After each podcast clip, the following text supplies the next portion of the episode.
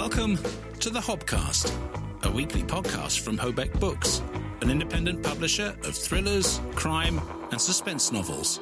Each week, we'll take you behind the scenes of what we do, the challenges and the triumphs, the bumps and troughs of building a new creative business in this pandemic world. We'll hear from the people who make all this possible the authors, cover designers, and editors, and we'll have expert insights from our guest star interviews. Nothing is off the agenda on the Hobcast from Hobeck Books, as we combined trad values and an indie spirit. Hello. And welcome again to the Hobcast Book Show from Hobeck Books. My name is Adrian Hobart, It is, and my name is Rebecca Collins. and that's true too.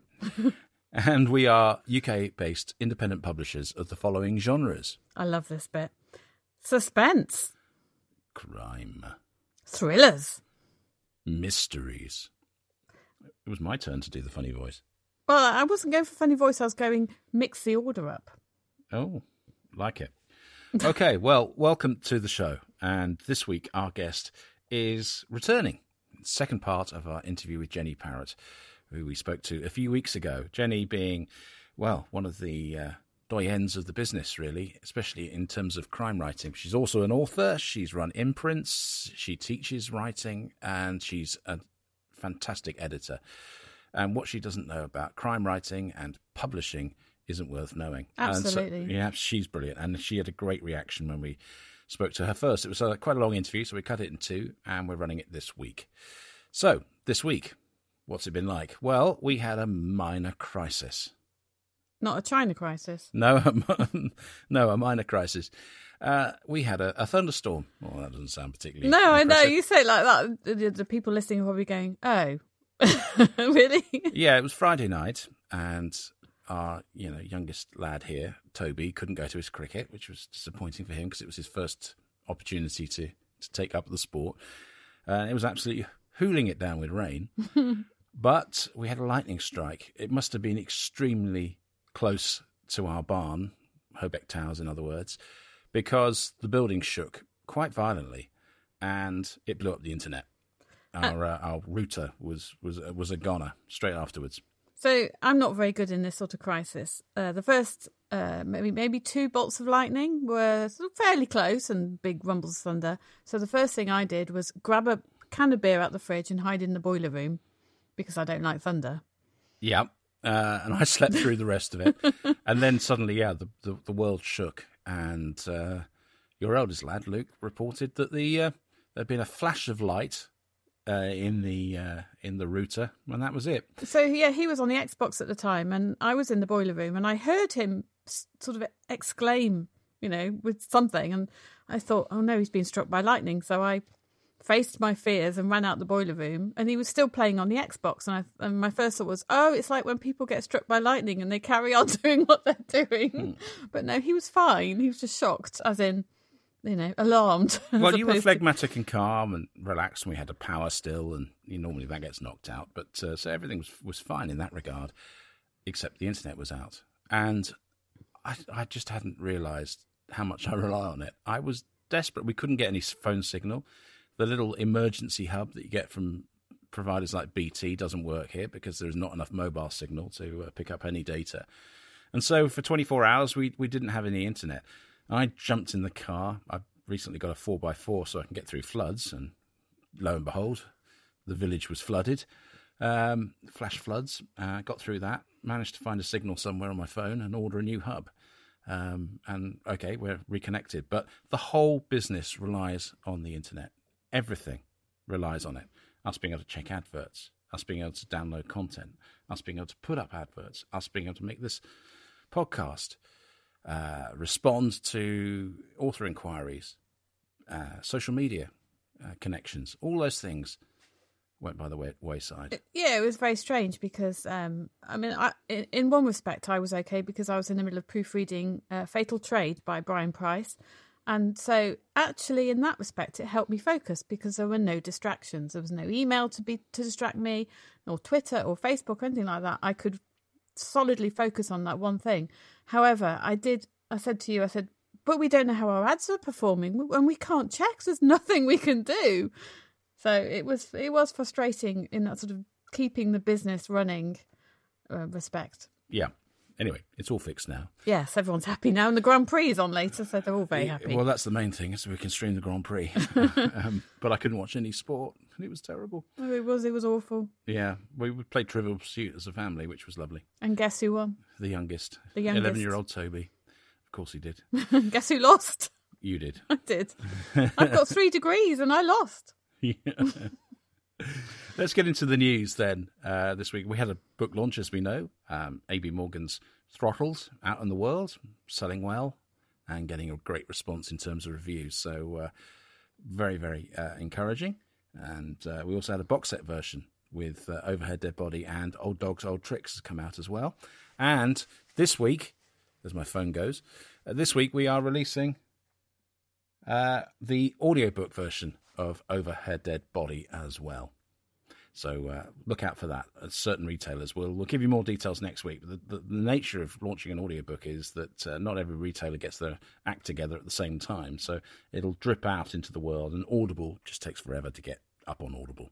So it's one of those things, which actually brings me into the news because uh, there is a, a growing movement amongst the traditional publishing industry agency side of things, the agents, are complaining that uh, with boom times in um, in audiobooks and indeed ebooks, with uh, sales going up by 30% in audiobooks and 25% by, in ebooks in the UK market, uh, they feel that authors are getting a rough end of the deal and aren't getting, uh, you know, they get 25% uh, royalty net royalty returns on those sales, uh, and they feel that basically they're being exploited. Now, I mean, I would argue also that there is a, a, another issue is that it doesn't matter if you're traditionally published or independently published, uh, or indeed doing it yourself. The fact is, the royalty rates are, are, are not great for audiobooks, and the, the, people really making the money are Amazon, on Audible at least. Uh, it's much more equitable if you're going through Findaway Voices, but it's um, it's it's it is a bit of a it's an open sore at the moment. I think in the publishing industry. I think you're right because I think audiobooks have always been considered as an added bonus. They haven't been given the respect that they deserve, especially now when I, I know personally I 50-50 read and read books, physical books, and listen to um, books in, in on Audible, or you know that's the one I use. But so it, it, it, I know that the book industry is is always slow to react to to change, uh, but the traditional book pub- publishers, in some respects, when it's to their benefit, and Amazon as well to some degree, they dig their heels in.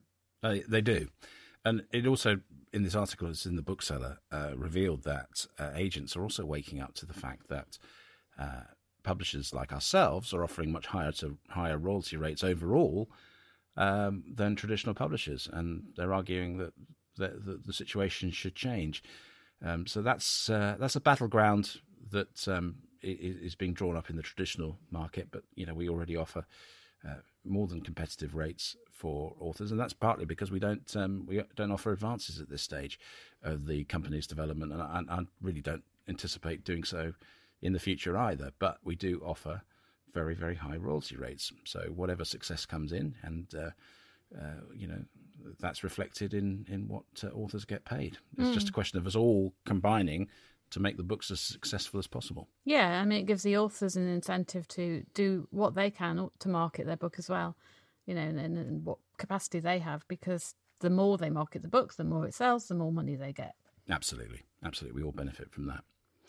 What have you spotted? Well, it's actually related to what we've just been saying in a way because um, it's about the authors are, are starting to rebel a little bit about against the traditional deals that they're having with publishers. So they're actually um, taking back their rights of books that they've had published with traditional publishers and, and going and doing it themselves. And there's a, a sort of a phrase for this. It's called the hybrid author. So a hybrid author sounds quite interesting, doesn't it? Is one that may have some books published by a traditional publisher, some books published themselves. Um, they might retain rights for uh, TV rights uh, or um, you know radio rights, but have the the book itself published by a publisher. So it, the, the model is much more varied than it used to be. You know, it used to be a very uh, uh, you know a, a, choice between you either do that publish with a publisher or you do it yourself. It's not the case anymore. You can you have more agency basically as an author in deciding how your intellectual property is put out there. Yeah, uh, that's been a growing phenomenon for, for a couple of years now. I think um, as author incomes from traditional publishing have gone down, people have decided, well, they've watched you know some of the stars of independent publishing like L.J. Ross making huge amounts of money uh, marketing their own books, and, and decided to take uh, take more control. Uh, and I think that what we try to achieve in Hobeck is that you know we're, we're very collaborative. So in a sense, yes, we still hold in terms of con- contractually the final say on a lot of things, but in the process we are very very collaborative. So you know authors don't. Uh, we hope um, they'll probably tell us on the podcast uh, whether that's the case or not. Basically, we, we want to make sure that they are uh, happy with what's being done. Yeah. Um, and it's it's a fully collaborative process. Whereas I know that a lot of people in the independent sector was traditional. Here's your cover. Here's your blurb. You know, there's no say in it. Absolutely not. I mean, we, we've had a, a discussion with one of our authors this week where we drafted the blurb he made suggestions, we made counter suggestions, and he then made a couple of more counter suggestions, and then we were all happy with it, what we'd produced. So, and it's actually better, better for his input than what we could have done ourselves. And you know, if he he if he'd written it himself, hopefully the same. You know. yeah, I mean, it's, it's when you're writing a say. Let's take the example of a blurb. Um, and you know, you and I work together on those. Um, sometimes you'll do the first draft, and then I'll I'll I'll go in and rough it up a bit. Um, Should we uh, polish it up a bit? Well, poli- well I, I, suppose what I do is um, colloquialize it a little bit more, so it's mm. more conversational. Yeah, and that's because I'm um, my background is non-fiction, so i am getting better at mm. being a bit more. Um... But I, I, will take out the whereafters, the therefores, and however, hitherto, hitherto, yeah, um, and and, uh, and and make it less academic. Anyway, then it goes over to the author. The author will say, "Well, actually, factually, that's not quite right. That's not really the spirit I'm trying to create. Have you thought about this?" And look, it's it it it makes a, a better blurb, but it's one of the things we pride ourselves on is being able to um, work on blurbs quickly, efficiently, and effectively. Uh, and I think that's one of our, our key skills actually with in this partnership. So um, but the collaborative process is very, very important. Everyone needs to be happy with what, with what's written, and you know we're learning as we go uh, what's effective and, mm. uh, and and what punches through. Um, in terms of other news, uh, we have well, we're members of the Independent Publishers Guild, the IPG, which is an umbrella organisation, membership organisation for independent publishers. Some of them are very, very large, and others a little bit smaller, like ourselves. Um, they have been very supportive. We've got a lot of uh, benefit from being members. And uh, I'd like to personally thank um, Bridget Shine, who is the CEO of the IPG, for taking a very close interest in, in Hobeck and inviting us to speak at a conference and things like that. She, she's in regular touch. And uh, Nikki Grogan, her, her uh, assistant, who uh, does a lot of the, the, the communications with us. Um, excellent. Always spotting opportunities for us to learn something or to be, you know, connected with other parts of the industry, but, which is excellent. But there's a new chair. So we've got a CEO, Bridget Shine, and the new chair is uh, Amanda Ridout. And uh, Amanda uh, created uh, the extremely successful already um, publisher Boldwood Books, but she's got a lot of traditional uh, in, industry experience. I mean, really very experienced. Uh, and they've already in 2020, they, in December, they reached two million pounds in turnover, and how many authors was it? 43. Oh, something like that. Yeah, 44, I think. Yeah. Yeah, they've added some more since, and they they have a wide spectrum of of genres that they cover, certainly broader than ours. Um, but she is the new chair. Uh, so all that vast industry experience is coming to bear, and her focus is going to be on. on How two... does she have the time? well, I know, I know. Well, you know, if you want something done, give it to a busy person. uh, that's what they say. Um, so she is going to focus on sustainability in publishing and the environmental environmental impact of publishing, um, which is you know something of interest to us, but it's it's difficult to control because, in a sense, um, you know the the distribution models uh, where a lot of the uh, environmental impact comes in. I think, mm. um, but anyway, we'll, we'll, always keep an eye on that, and also, uh, as with the wider industry, a big focus on on diversity uh, in terms of the people working within it. Um, but we, you know, we, we, we value our membership of the IPG. It means a lot to us, uh, and it's um, you know as we as we develop and grow, we we've actually the awards for the IPG uh, are announced on Monday in terms of uh, entries are open. So we're we're moderately optimistic that we might be in the running for Independent Publisher of the Year. I don't know. Best looking cat associated with a Publisher of the Year. Well, that yeah, it'd be hard to imagine Aki not winning that. Um, but that's uh, that's to come. So we'll we'll be putting ourselves in the front. And now that we've um, shown that you know with Mark Wightman and, uh, and did Lewis Hastings has also been nominated for an award over in uh, New Zealand in the Oceania area. Um, it's really important to, uh, to, to to you know it, in terms of brand profile. Mm. Putting yourself in for competitions is, is, valuable. I know I've been cynical in the past because the National Book Awards, the Nibbies, were very, very specific and aimed at sales uh, rather than the um, you know encouraging the spirit in which business is conducted. It was on basically overall volume. Uh, and that's a rather self-limiting um, criteria. Yeah, because it's only one aspect of running a business. It is a very important aspect, but it is still only one aspect of it. Absolutely. Okay, let's get on to our interview, shall we? I think we should. So, Jenny Parrott, we spoke to her a few weeks ago, as you know, and uh, look out that episode if you haven't heard it already.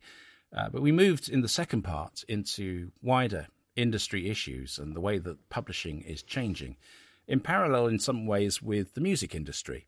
Uh, the nature of uh, the, the business is that the barriers for entry nicking the uh, phrase from another podcast, uh, are coming down. and, um, you know, it is easier to get your work out into the world without anybody saying yes or no.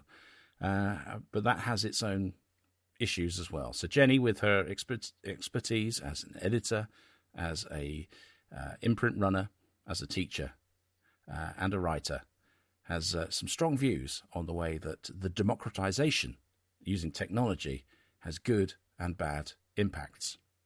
Publishing and the music industry are similar as well, in that technology has made everyone think they can be a writer or a musician mm. or a publisher. No, you know, you can happily self-publish. Uh, you know, things like SoundCloud, you know, Amazon's what's it, Create Space. All of these things mean that and then people are doing things and they're giving it away you know so the fact that uh, you might have talented people who think i'm going to give things away and grow my market. Well all you're doing really is growing a market that wants free things. You're not necessarily growing a market that is valuing what you're doing.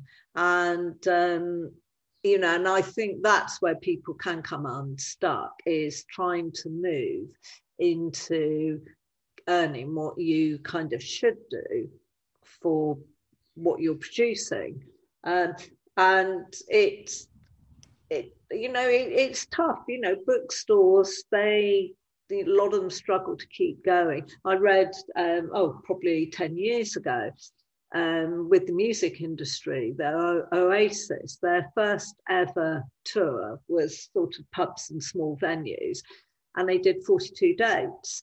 And within 20 years, there are only 12 of those venues still open.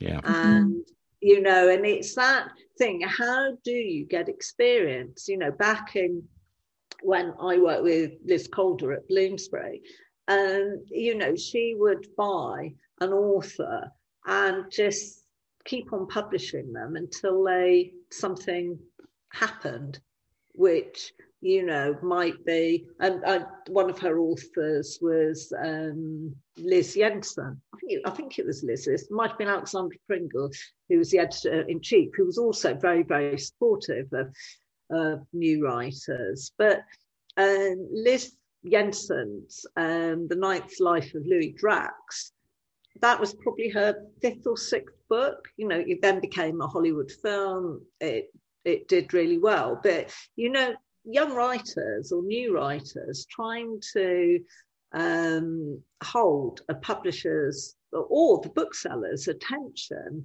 for that long to, to have that bit of luck.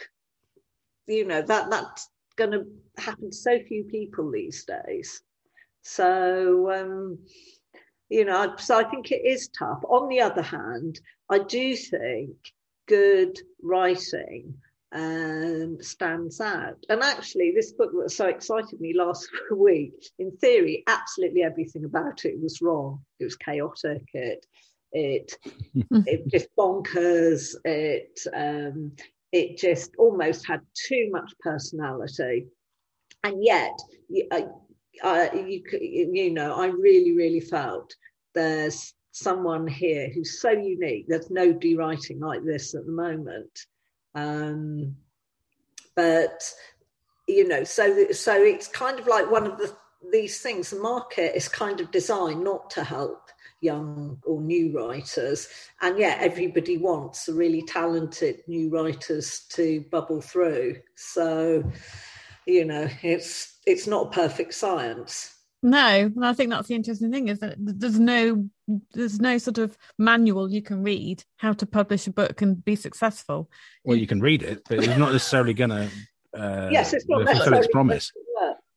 Um, I mean, you know, because I think the thing that would be writers don't quite understand is that agents and editors are reading a year to two years ahead of the market. So what they'll do is they'll go into a bookstore and think, oh, that's selling well. I'll write one of those. Well, that can mean your that wave has passed. I remember when the White Tiger um, won the Man Booker, that uh, somebody, uh, a writer I was working with, said, oh, you know, the great Indian novels going, going to have a renaissance. I said, but the renaissance kind of has happened because I know there are four Indian novels that have sold in the last three months for six figures for each of them. So on the the White Tiger that already was hitting paperback stage, that and the those four big money Indian books, they weren't all going to be successful. So, and that what that then means is that no, you know, for a few years, no one's going to want to, you know, uh, the booksellers aren't going to want to support a new Indian writer because they'll probably have had two that have worked, three that haven't, and you know, and that's really tough if you are inadvertently the writer that's coming on the wave, or you, but the, what you don't realise is the wave's kind of passed. And in a in a sense, we're seeing a wave of that at the moment because you pick up the bookseller, and half a dozen of the stories of the week will be uh, major publishers picking up uh, books by people of color at the moment. Yes, I mean that is a big thing, and I'm all for that. And you know, One World. I mean, we've won the Man Booker twice, sort of in the last five years, and the Women's Prize once, all with black writers. Um, but what I also can see is that there's been a mass rush from agents to sign people of colour, and um, some of the books have are not good enough, and they will skew the market because some publishers have paid very handsomely for them. And then you know and basically those poor writers aren't really being given the time to develop their writing skills to be the writers that they probably can be. They're going to need an extra amount of luck. So they've got the first deal. Their, their dilemma will possibly come for some of them over the second and third books because if the first book hasn't worked, I mean, maybe they're on two book deal. It's then the third book that's the the tricky one, whether they can, you know, retain their publisher for that. Um, so it's it, it, it is a really difficult one actually. That um, because I mean, the worst thing to be as a writer at the moment would be a middle aged British middle class white man I'm sat next because... to him. Hello. Sorry, but it's this that you know because the the number of agents uh, and younger editors who are going to be interested in that that writer is much smaller than it would have been in years gone past. Now, some people would say, well, that's not a bad thing. But with so many editors under 30 being the main people acquiring at the big houses. Because, of course, the longer you work as an acquiring editor, the more returning writers you get. So, the less often you buy a new writer. Yes. Um, so, the bulk of the new writers are being bought by the kind of quite woke generation. And the books they think will interest people aren't necessarily where the book buying public lies. So, you know, and you, you often see it with young men's coming of age stories. Um, and there's some great ones in the market. But who are the readers? They're certainly not young men. Um, because they're too busy either at the pub or playing Fortnite.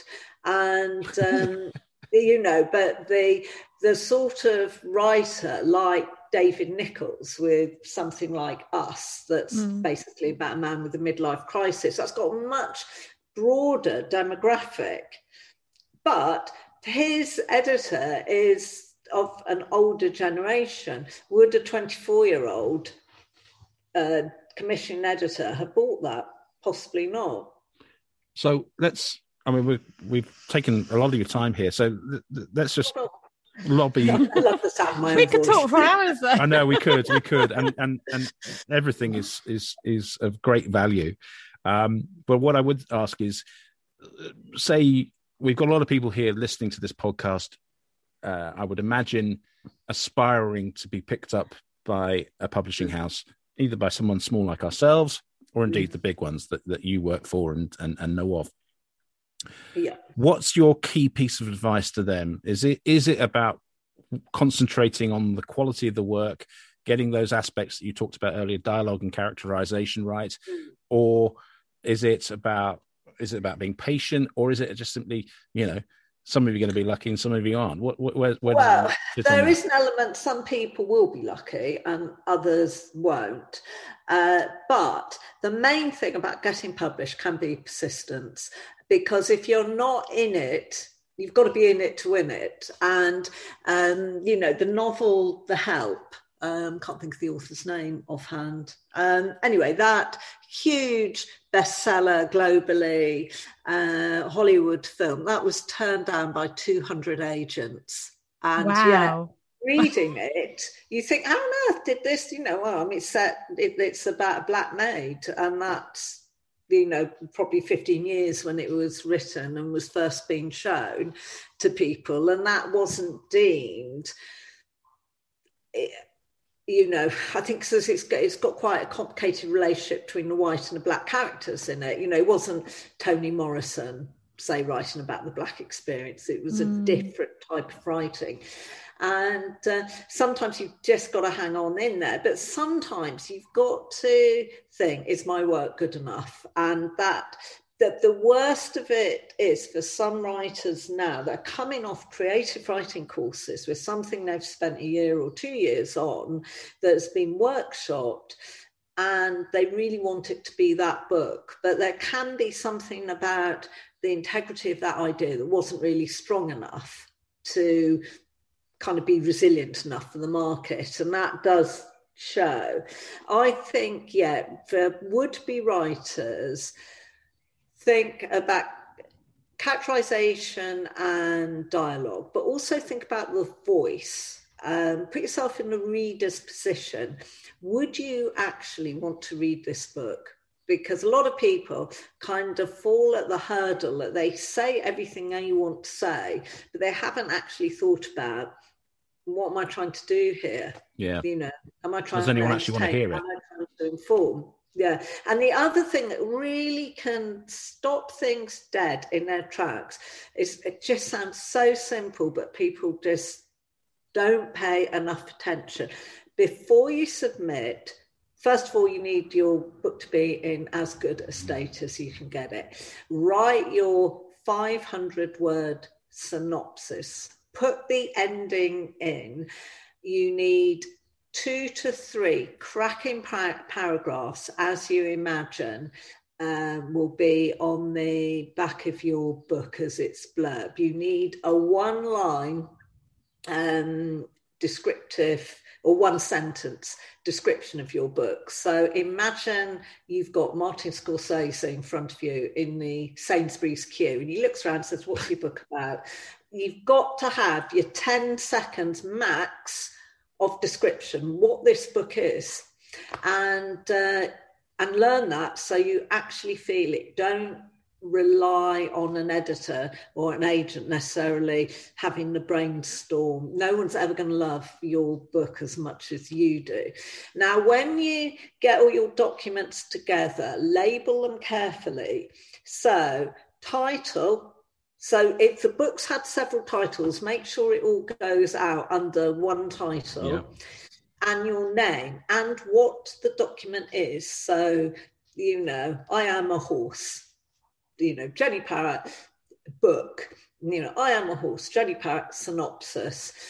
Um, and spend you need to think that you will spend probably several months honing your synopsis and your fantastic blurb. So I always advise people keep those documents on your screen and go back to them every week, have a bit of a tinker. Don't be don't deceive yourself that agents don't want to know what the ending is. Um, because how agents read they might get 30 books sent to them in a day and they will read in their own time. So it's not the nine to five when they're trying to do deals or talk about contracts.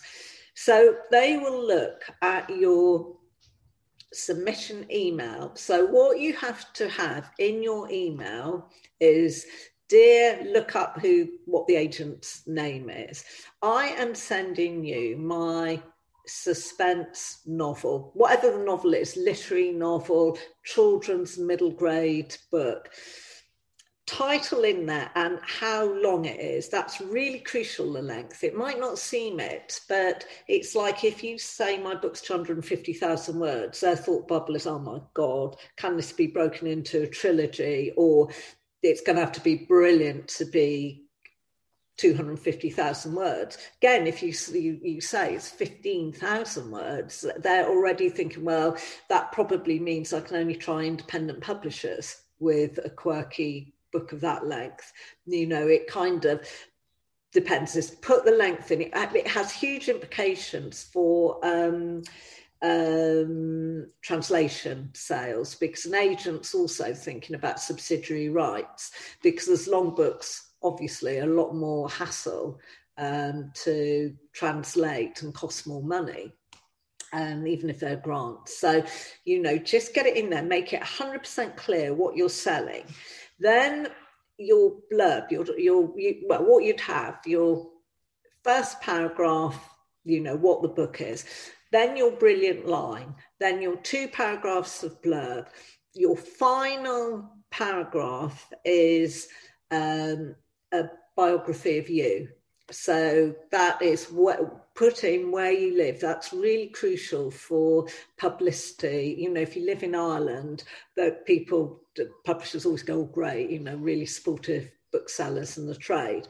Um, you know, what job do you do? Um, have you done any courses? Have has you know your short story published a couple of years ago did that win a prize you know anything like if you if you've set your book in the music industry and you tempt at radio one put that in you know it's that sort of thing because a, the biography is to help an agent help a publisher see publicity angles, so i.e., how to bring the book to market, and then attach all your carefully named documents if that is what the agent is asking for. They may only ask for three paragraphs or 40 pages, whatever it is. Uh, supply exactly what they want, but then say, I have the full book, I've got the uh, you know, try and get the synopsis attached if possible. So when the agent reads your letter, they've got that you know um, sort of taster of what you're selling then they will probably read two to five pages of your book, see if they think you can write. At that point, they then read the synopsis because they mm. want to know what happens in the book. Um, and that you know whether there's any red flags that will come up or if there's something very similar in the market they might know about if you make it that far, they then normally put that book in a folder to read the book later. Because if you've got 30 books in, you've just got to sift down. You only want to read three of them in their entirety out of that. So, this is why it's so crucial to get your letter as good as it can be, which means an excellent blurb, a selling one line uh, thing, uh, description, and um, your really tight synopsis. So, no things about what great story it is, no comment at all. It's just names, what happens when. So make think about it when you've got everything together. The question to ask yourself is: Am I helping somebody say yes? And that that that's the object of what you're doing. And if you can honestly answer that, um, great. The other thing to do at the same time as thinking of trying to get an agent is to follow on Twitter as many agents, editors, and publishers as you can, because quite often, even people who go on their website who say they are closed and not accepting submissions, you'll suddenly see them say, for 12 hours tomorrow, from midnight, uh, from midday to midnight, send me your book or I noticed someone was doing a competition um, and they're doing a raffle, a charity raffle, and one of the prizes is um, uh, some I can't remember what it is. Uh, it, well, it's basically you get an hour one to one with Ju- Judith. Uh, uh, she called? Juliet Mushens, who's a brilliant agent. Um, you know, she's going to be agent of the year this year, I'm pretty certain. So to be able to go into a raffle on the off chance of winning that time with her, how fantastic. Mm. You know, I don't mm. care if you have to spend two quid or three quid. It's a charity thing they're running. So, but you'll only find out about these things by following as many people as you can. So think that as you know, getting published is a business and your business is knowing what's happened. You can sign up free for um, uh, the bookseller and um, uh, well, it's like a daily bulletin from the bookseller and um, from oh, what's it called, Book Brunch, and what those will do will let you know when an editor is joining a new house. So, you know, think odd things happen. Like, you know, a few years ago, Macaulay Culkin went to um, uh, the publisher that was kind of like attached to Miramax. So, if you had a book and you just thought, oh, he's really going to like that, you know, that's the sort of thing you're looking for. Oh, should I just try a direct approach? And sometimes, you know, editors, when they join new publishers, they'll say, Oh, I'm really looking forward to trying to find a book about elephants where, where that are ridden by zebras. You know, it can be something completely bizarre. And you just, hey, I'm the person, I've got that book, The Elephants Written by Zebras. And you can be literally right on it there and then. These most people are pretty accessible. You might need to do a bit of hunting trying to find them, but you know, if you can find their Twitter, DM them Mm. And um, you know, just just remember, I, as I say, I'm really stupid. I've never got a job in publishing other than having Parrot as my last name. And Liz Cole loved parrots, and I just wrote to her, and then you know, of course, she didn't bother to write back. And but I was so determined I was going to work with her. And then there was um, a picture of her in her kitchen at the time with her parrot sitting on her shoulder. And I just sent her a card, said, You do know you can have your own parrot in the office every day. And she just phoned up and said, You've worn me down, you know. And so it's just sometimes you've got to kind of you can't necessarily always make your own opportunity, but be ready for when opportunity strikes. Yeah, exactly. Take the opportunity when it's there.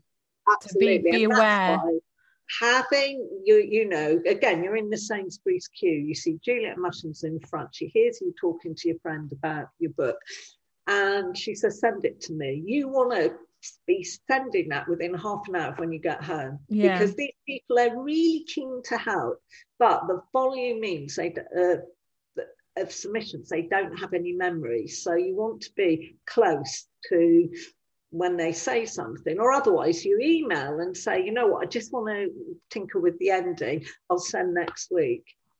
You know, just let them know what you're doing. Mm. Um, that, that most people are much more helpful than you will think, but you've got to sort of deal with them in a way that that kind of makes it that, that it's not going to add to their workload. Mm. Yes, that's true. That's yeah, very wise. Very busy. So that'd be my advice. No, that was a very long way of saying it, but most people don't realise just the thing of labelling their documents, how important that I know. Is. It's so simple, isn't it? But I, I couldn't agree with you more. Yeah, because we've had yeah. all sorts. So yeah, we relate to everything you said. A book. I had someone send me a book and it was draft 42. And it's just like, you know what, that's not going to give me a lot of confidence in the author uh, you know, I'm sure I might have done written some chapters 42 times, but uh, you know, I, you don't want to advertise that. And I think as well, the other thing is always just be yourself. If you go in for a meeting with an agent or a publisher and something feels off or it's not not for them don't go ahead, even if it seems brilliant, it won't work out. And people won't mind. You know, I've had it two or three times um, in the last couple of years. I've had people in, and then they, the agent said they love the meeting, they just don't think, you know, you're right for this book. And I tell you what, I'd much rather know that at the start before you've committed than you know later on when you know there's always going to be a problem that comes up. Yeah. So um you know and if you don't trust your feel immediately that you could trust your agent don't go ahead. You know some people will find that they've written a sort of book that they get eight agents fighting over. I'd say go for the it's like choosing a husband or you know partner. Go for the one you can still imagine you your heart wouldn't sink when you see their name on the phone in 10 years time. You know because that's particularly you know agents it may be you know that you're together for 30 years. So um, you know it's really really crucial you trust your agent and you feel they're going to work hard. That's why name agents aren't always the best for new writers they, they do have clout in that they can get people's books read by name editors, but some name agents, there's a lot of ego there. And so you don't want you want them working for you and trying to make you look good.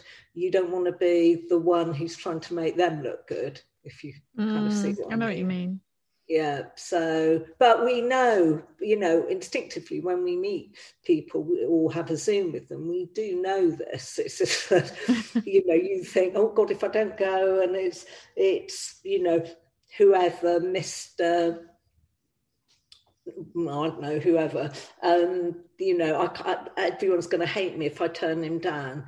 They're not, though. Everyone will get over it. Yes. Yeah, they'll move on quite quickly, yeah. actually. yeah. And just remember the other thing that always makes me laugh was Christopher Little only signed J.K. Rowling. Um, I don't know why I had her into the office because he told her that he wasn't going to sign her and didn't do kids' books. And then apparently, the after J.K. Rowling had left um, the office, um, uh, the receptionist, who in something like eight years never had an opinion about anybody, um, looked at Christopher and said, I really like that woman. And he was so taken aback that this woman, who hadn't ever said anything about any of the authors, had commented on J.K. Rowling that he signed her on the basis of that. And, you know, I'm Paul Christopher's dead now, but uh, well, I think he is. Um, but, I, you know, he will have made probably, I don't know, 200 million or more in commission mm. on the Harry Potter books So Based that's how arbitrary it is. Um, but be yourself, you know, there, there are loads and loads of agents, loads of publishers. And I always think it doesn't pay long term to try and be the square peg in the round hole. And if you meet someone and they're an editor who's very quiet and very reticent, and you know that that's the sort of person that you know you don't particularly respond to very well. You know it that hold out for the right person there's always another opportunity that can come along or you know and it is painful if you can't find um, a deal for a specific book but sometimes you need to write the next book and that's the one that you get the deal on mm. and then it doesn't mean the first book's gone away i've seen that where someone's got taken on by book down their career and then earlier books have been bought Yes. So um, you know, it's but but that and that doesn't mean it goes against persistence is key. Um, but sometimes you've just got to think.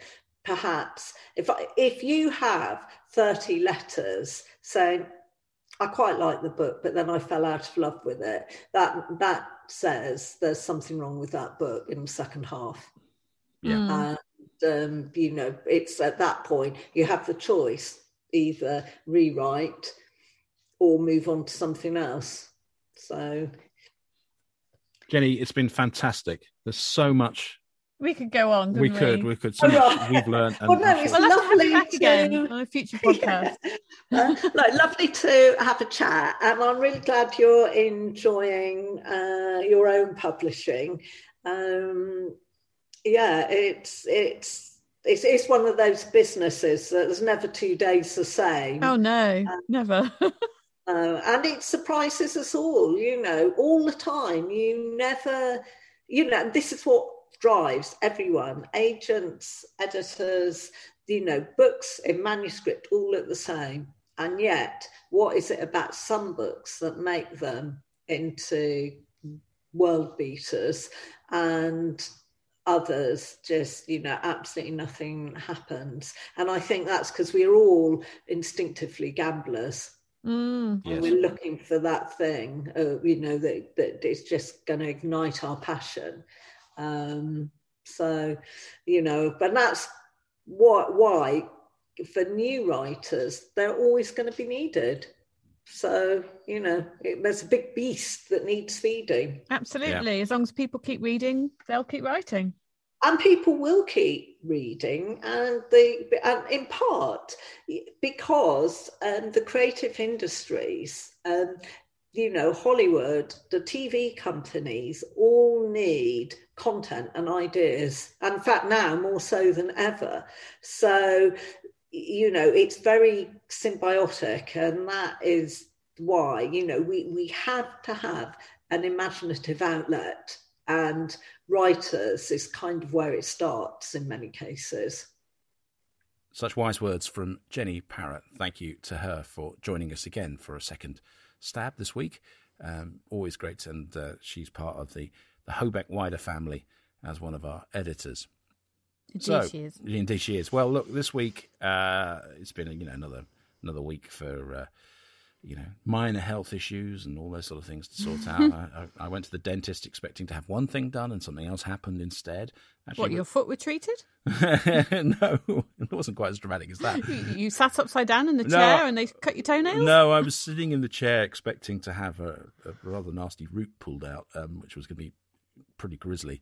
Uh, and they decided that the hospital has to do it because it's too difficult. So uh, I had some fillings done, which were desperately needed. And as anyone knows, if you've got a tooth problem during a pandemic, it's very hard to get to see anybody. But uh, my dentist has been brilliant now that they're taking it seriously. Um, but there's more to come on that story. And as many of you know, listening to the pro- podcast, I had terrible, terrible pain um, for a few weeks, uh, a few weeks ago.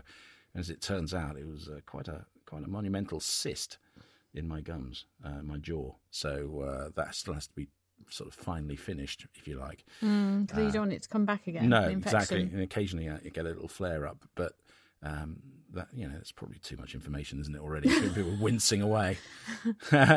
um, so that was that was um, a sort of interruption and um, of the week. And uh, next week's looking a little clearer on that front. Uh, well, not really for me. I've got one trip to the dentist. Uh, not me though, but number one child. So, Oh yeah, joy. and we have quite a few meetings as well next week. But um, We do, we do. And um, the week after, I'm having a little mini break from you. and we're publishing a book. You're having a mini break from me and Hobeck. I'm taking my two boys for a little golfing holiday in Northumbria, so I'm really looking forward to that. Um, you know, haven't had a chance to take them away for, for two years basically, with pandemics and whatnot. So uh, this is this is very very exciting.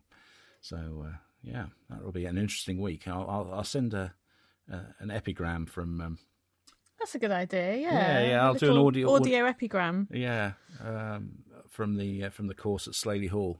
and for those of you who know golf, they, it's a tour venue, so it's a really it's a special place. Looking forward to that immensely. You've, um, as you said earlier, used the time when we were offline and, and whatever to really crack on with some some proofreading. Yes, this week. Uh, it's and and, I- and it's been it's been great for that because I don't like proofreading in chunks, little chunks, because you need to really, really get your teeth into a book to get the feel of it and get the flow. And um, one thing that occurred to me while I was proofreading this particular book, um, Fatal Trade, was that um, the value of editing really shouldn't be underestimated. So we read Fatal Trade when it was submitted, and we thought it was a brilliant book. But since then, it's been through the process. It's been to um, one of our uh, very competent editors, Sue Davison. She's absolutely fantastic. She's edited so many books for us, including Robert Daws and um, uh, R.D. Nixon's uh, Crossfire, which is publishing in a week and a half's time, and now she's she's edited Fatal Trade as well. And so, reading it again or proofreading it. So, when you're proofreading, you're checking for typographical errors. You're also just making sort of a last check of, for sense and for grammar. And I found very little, I have to say. I found some typographical errors, um, but I could see how much tighter and cleaner and how it flowed so much better through going through the process of copy editing, even though we thought it was great the first time. Yeah, well, that's really valuable to see the you know the before and after. I suppose Mm. uh, the, the poly. It's, it's sometimes when you're so close to it, you don't see that. But um, yeah, it's terrific. I, I read a submission this week, um, which blew my socks off. Really, I, I loved it. um, you know, really, really tremendous book um, of urban noir. I think is you know uh, sort of modern setting around a, a housing estate in North London, and um, the, the the sort of parallel lives of the investigating officer and two young people caught up, uh, getting sucked into gang violence. It's so good, so good. So more on that when we uh, Yeah. finalise things. Because we're actually talking to the author tomorrow, aren't we? We are, So- we are. Look, I, it was just, it's just gripping, brilliant piece of work, and um, felt really privileged to read it, let alone publish it, which may well happen. So let's see. Um, but you know, it, we are still closed for submissions for those who are keep asking. Um, you know, we just we we are settled where we are at the moment. Yeah, this is still the, the. I think this is the last of the backlog that we had from Yeah. when we were open for submissions. So Yeah, that's right. Yeah, and I'm sort of working through those. And what's been interesting for me is that I started taking a, a totally organic supplement to help brain function, and boy, does it work! yes, it does. He's been very productive this week. Yeah, I've I've actually been in a position. This, let me just explain. I mean, you know, I've got this uh, recent um, uh, diagnosis of having attention deficit disorder, and basically my brain is flopping around all over the place, um, and very very hard to sort of corral into any sort of organised focus. And uh, I started taking this thing, you know, on spec. Really, got it from Holland and Barrett. Nothing too special. And I've actually been in a position where I can actually command my brain to stop thinking about other things and get on with the job in front of me. Made a big difference um, to my efficiency. We managed to finish the edit of Sleeping Dogs, the audiobook, which I've sent off to Findaway Voices, and it's going to be out in uh, early July, uh, which is great. But, you know, it takes a lot of focus to get those things finished, and, you know, there you go. So things are on the up on that front. And I have a couple of uh, similar tasks for you in a couple of weeks' time. So. yeah, you do, you do. Um, so that's that's been a, a, a benefit and a bonus, and it, it just means that you know I feel much more in control of what I'm up to, um, and that's that's fantastic. So compartmentalizing my life and getting certain things done, you know, actually getting to the end of something before I move on to the next thing, which You know, to many, many people out there will just sound like, well, that's life, isn't it? And that's what you do. But trust me, in recent years, I have really struggled with that. And uh, it's great to have some measure of control back. Oh well. On that note, no, we uh, we're we're rapidly coming to the end of yet another wonderful edition, number twenty-four Yes. of the Hobcast Book Show, and uh, Sponsored by Thor. Thor? Lightning. Oh, I see. Yes, thanks for that. Was it Odin who did the lightning? Oh, I thought it was Thor. Oh, maybe. Oh, I don't know. Yeah, maybe. Anyway, uh, no, Zeus did the lightning, didn't he? In the Greek. Oh goodness, we've gone down a rabbit hole. Thanks for that. Thanks for that. Anyway, uh, well, it remains for us to say thank you so much for listening to the Hobcast Book Show. We really appreciate it. If you'd like to know more about the company, Hobeck Books, go to www.hobeck.net. Meet our authors there, see our titles, get our latest news, and some of our exclusives. And don't forget to subscribe to our mailing list where you can get Crime Bites, our collection and anthology of our writers' best work. Well, actually, tasters for their future yeah. for, for the future series. Uh, so, a great opportunity to to meet our authors with a freebie, and also don't forget to subscribe to this podcast wherever you get it from. Uh, it really means a lot to us. The more we, we build, uh, you know, the, the better it gets. And don't forget, we're also going off to Harrogate shortly, Yay. where there'll be four, we hope, episodes for each day of the festival. And uh, that should be, oh, we're really looking forward to that. Oh, I can't wait. I really can't wait. Absolutely. Give uh, a mug to Richard Osman. I, I can't wait. Can I kiss him on the cheek too? Or is that I'm not allowed? You need a stepladder. He's the world's tallest man. okay, I'll take a step ladder then. He's Oh, about, a pile of books. he's about seven foot. I could stand on a pile of our books. Yeah, use the crate of crime to get get closer to him, and you'll be able to kiss him on the navel. Brilliant.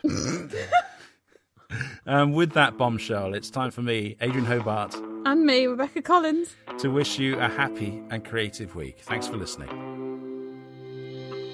You've been listening to the Hobcast from Hobeck Books with Adrian Hobart and Rebecca Collins. You can find the show notes at our website, www.hobeck.net. You can also use the exclusive Hobcast discount code for any of the products at our Hobeck online store. Just enter the code HOBCAST20 for a 20% discount. Don't forget to subscribe to the Hobcast and feel free to contact us with any feedback. Until next time, remember our motto Trad Values, Indie Spirit.